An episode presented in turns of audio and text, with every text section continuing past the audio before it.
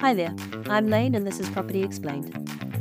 These are my words and now I'm going to read them to you. Episode 44 How much deposit do I need to buy an investment property?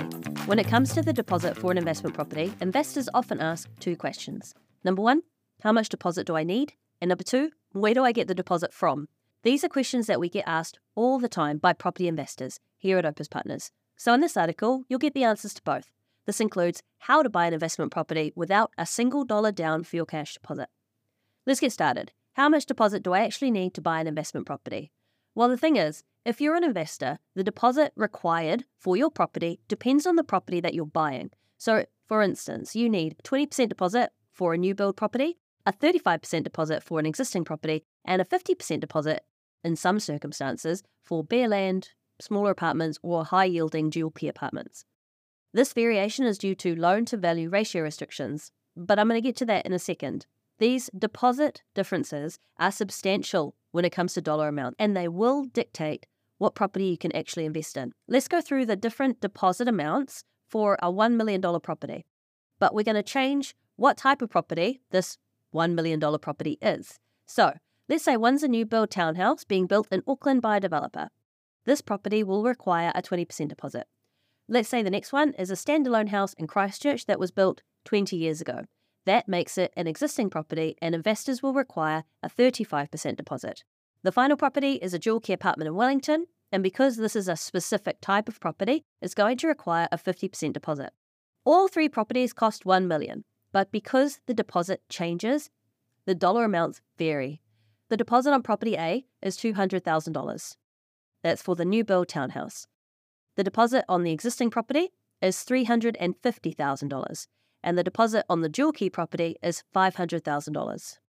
So, for example, purchasing property B, the existing property, requires 150 grand more than property A, the new build townhouse. Even though they both cost 1 million, you've got to source 150 grand more if you want to buy the existing property. In the article that you're listening to, there's a flowchart that shows just how much deposit is required for investors, owner occupiers, and first home buyers, because it does chop and change depending on who you are and what you're buying. Now let's get back to LVR restrictions. LVR is the acronym for Loan to Value Ratio Restrictions, and these rules dictate how much a bank can lend you against your property compared to its value. Or to put it another way, LVRs set the restriction for just how much money a bank can loan you compared to the value of your house. And unfortunately, for investors, LVR restrictions are much stricter for investors than, say, for other types of borrowers.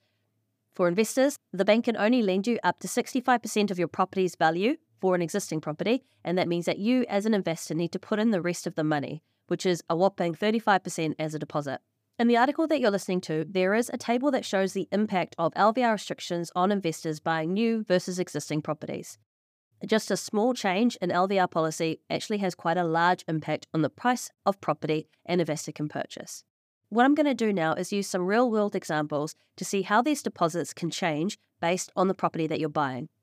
My first example is a new build in Belfast, Christchurch. This property was available to Opes Partners investors at the time I was writing this article. It's a four bedroom standalone house and it costs $769,000. The deposit required for this property is 20%. So Therefore, an investor wanting to buy this house needs $153,800 deposit.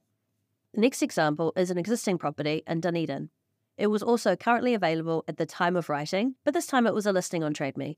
It's also a four bedroom standalone house, and its asking price is $649,000, so a little bit cheaper. But it's also an existing property. This means if an investor bought this property and paid the asking price, they would need a 35% deposit, and that means putting down $227,150 as a deposit. Even though the existing property is cheaper, it requires a $73,350 higher deposit. This is a substantial amount of money. This is why the deposits can actually dictate just what property you buy or can afford. Now let's get to the second question that most investors ask how do property investors get the deposit? Many people new to property investment are often surprised to hear that most investors don't use cash for their deposits. Instead, they use their wealth or the equity within their own home. And this is how you do it. You take out a new loan secured against your house and you use that money as a deposit for your investment. The extra amount that you can borrow against your own home is called usable equity.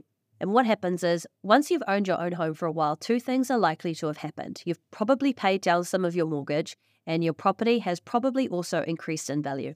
This creates wealth within your home because it's worth more and you've got less debt held against it. This means you can borrow against this wealth as a deposit for an investment property. The formula for calculating your usable equity in your own home is your home value, so how much your home is worth, times 0.8, 80%, minus your personal mortgage. This gives you your usable equity. You can also use our equity and leverage calculator to run the numbers for you. The link for that is in the article that you're listening to. Returning to our initial question, how much deposit do I need to buy an investment property? The answer is it depends. It depends on what sort of property you want to buy, and it depends on what sort of property you can afford. For a new build, you're going to need 20%, but if you're eyeing up an existing property, you're going to need 35%. That means you're going to need to find more money for the deposit, or you're going to need to make sure that you have enough usable equity in your house to meet that higher threshold. Good luck.